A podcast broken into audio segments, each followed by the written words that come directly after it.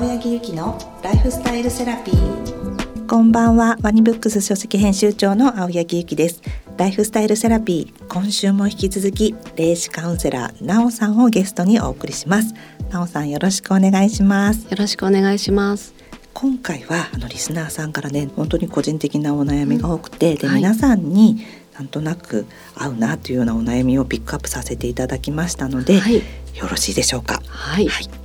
ではまず質問です。気軽に会える友達が周りにおらずこれからも一人で生きていくのかと不安になることもあるのですが自分のペースと合う友達が見つけられませんといういろいろ友人とのご縁とかのお話で、はい、ハイヤーセルフが守護霊がいるよと思って私孤独はそれで感じなくれと思ったんですけど、うん。うん、なおさん的にはいかがでしょうか？やっぱりねあのそれこそ生きてる人間と関わるってすごく大事なことなので魂の成長のためにも、はい、だからやっぱりあの皆さんぜひいろんな方と関わっていってほしいなっていうふうにはすごく思うんですけども今ねあのご自分のペースと合う友達が見つけられませんっていうことなんですがもしかしたらこういった方で多いのがあまり自分から自分の話をしなかったり発信をしていない方が多いなって感じる方が多いんですね。なおさんが今までクライアントさんと向き合ってきた方で、はい、お友達がいないと孤独を感じる方に。は、はい、そうなんです。あの相手から声をかけてくるのを待っていたりとか相手のペースで何とか合わせようとして苦しくなったりっていう方がすごく多くってでその割に自分のお話自分がこうしたいんだよああしたいんだよっていうのを言わずに心に秘めてる方ってすごく多いんですね。こういう方に関しては、はい、自分の扉を開いてない方が多い。そうなんですよね。なのであの例えば私はこういうことをしたいんだけどみんなどう？っていうような形で発信していくと中にはあじゃあ一緒にやろうっていう方が出てきたりとか例えば同じ趣味の方がなかなかいないという方で多いのがやっぱりその趣味の話を周囲にはあまりしていない。うん、知らないから、はい、絵もできない。そうなんですよ。はい。そっかじゃあやっぱり自分のことを話していくっていうのが一つの、はい、はいやっぱり大事ですよね。あの人って察してくれるわけでもないじゃないですか。欲しいけど察してくれないですもんね。うん、そうなんですよね。はい。なので何を考えてるのかどういうことが好きなのかどんな趣味を持ってるのかっていうのをやっぱり話してあげるってすごく親切なことなんじゃないのかなって思うんです。あ自分自身がね、はい、はい、逆に相手にも知ってもらう、うん、はい、情報を渡す。はい、そうですね。うん。でも確かにそれがないと始まるものも始まらない、はい、そうなんですよね。はい。ちゃんと行動を起こして友達を見つけなさい、はい、友達というか、まあ、いっぱい人と触れ合った方がいいよという、うん、そうですね。お答えなんですね。たくさんの方と会ってその中で全員と会うわけではないんですけどもでも絶対ご縁がある方って残ってくれるので自分の周りに。人間は人間と触れ合って成長する。そうなんですよ。じゃあやっぱりたまにこう人間関係が面倒くさいとか苦手っていう方はやはり向き合ってやった方がいいんですね。そうですね。苦手だって思ってる方、面倒くさいなと思ってる方ってすごく繊細な方も多いので、気を使いすぎて疲れてしまうっていう。でもそちらの方が一番多いですよね。うん、うん、うんうんでもそしたらその気を使いすぎるっていうことの中に課題があったりするので。なぜ気を使うのかっていうと、やっぱり自分の自己肯定が低いっていうところにやっぱり掘り起こすとね自分がどう思われてるかわからないからそうでないちゃんとした自分でいなきゃっていうふうに思ったりとかそれってやっぱり自分で自分のことを認められていない状態の方が多いのでじゃあもうその友達一つに関してこう深掘りしていくと、はい、自分の本当に向き合うことが分かってくるんですよ。なるほどじゃあこの方は友達がいないっていうこともあるし、うん、寂しいってあるけれども、うん、それをちゃんと深掘りしてたら幸せになるための課題が見つかる可能性がありますね。そうなんですよ。なるほど。はい。ありがとうございます。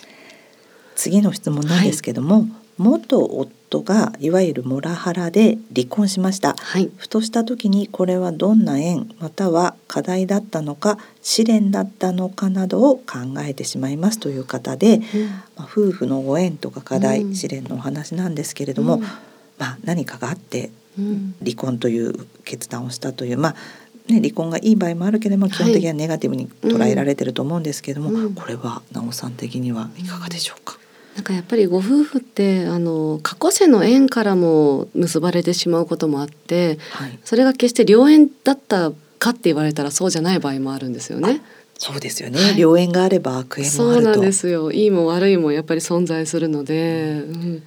なので割とそのねあのご主人のモラハラで悩まれてる方のご相談に乗るとあ過去性でのちょっと悪縁が影響しちゃったかなっていう方もいらっしゃって。もうそれはもう自分のせいにしない方がいいですね、うん、そうなんですそうなんですよ。そこなんですよ。ですよね、うん、もう自分の目が悪いわけじゃなくて、過去からのだからそうなんです。仕方ないって。逆にここで離婚しましたって書いていただいてるのも断ち切れてよかった。それが一つの課題をクリアしたことになりますよってお伝えしてあげたい。そっか、もうゲーム1クリアみたいな感じで次のステージへってこと、そうなんです。か離婚だけが本当に悪いわけではなく、はい、課題を一回クリアしたんだよっていうことなんですね、はい、そこでこうね自分を褒めてあげてほしいです。クリアできた自分を。なるほど。やっぱりね、うん、エネルギー使いますよね、うんうんうん、じゃあそれでまず褒めるってことをした方がいいですね、はいはい、そうですね、うん、そっか縁悪縁も。じゃあその悪縁でなんとなくいい男性に出会わない自分とか、うんうん、そういうのはやっぱり悪縁の可能性もある？悪縁ももちろんありますしあのー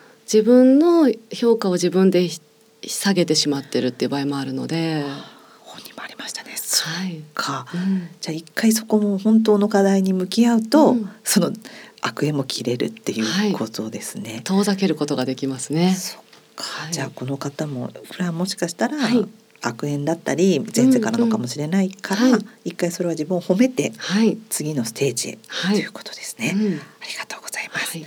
次の質問なんですけれども、はい、家族仲が悪くいつもギスギスしています。いっそのこと縁を切った方が良いのかと悩んでいます。なおさんは家族との縁をどうお考えですか？とのことなんですけれども、うん、はい、やっぱり家族との縁ってすごく深いんですよね。ね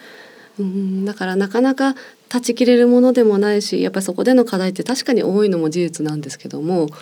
でも例えばあのよくまあ親御さんからそれこそ虐待を受けたりとかひどい言葉を受けて育ったりとかってそういう場合もあるじゃないですか。でやっぱりそこは家族だからといって縁を切っちゃいけないとかってそういうことは一切ないです。うん、そうなんですね。はいクリアするものなんですね。そうですね。やっぱりその呪縛から解き放たれることも課題の一つだったりするので。なるほど。縛から解き離れることをやる、うん、そうですね。距離を取るっていうことも時として必要な場合もあります。うん、こういうふうに家族仲が悪いっていうのは、うん、家族というせっかく縁だけれども、やっぱりそこで何か課題があってみんながもうこギスギスしたり、ぶつかってる可能性が高いってことですか、そうですね。はい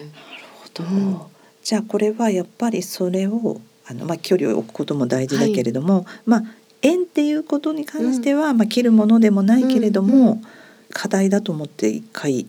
向き合ってみるっていうそうですね。なんか例えば親御さんからすごくあんたはもうダメな子なのよって言われながら育つとなかなかねこう自分はダメな子って思い込んでしまってるので本来の自分らしく生きられなくなってしまっていくと思うんですよ。はい、でもそこを乗り越えていや私は私は自分の人生生きていくんだっていうふうにそれこそちょっと強い気持ちで立ち向かっていただくと言われた呪縛から解き放たれることができるので大きな課題をクリアしていくことができるんですよね。これ、うん、そういうふうに言われた対した母親に対して自分はクリアだけどこの母親に対して許す許さない、はい、この許す許さないってすごく辛い、うん気持ちだと思うんですけど、はいはい、そういう場合は許すとかそういう感覚なんですか？それとももう関係なく思うとか？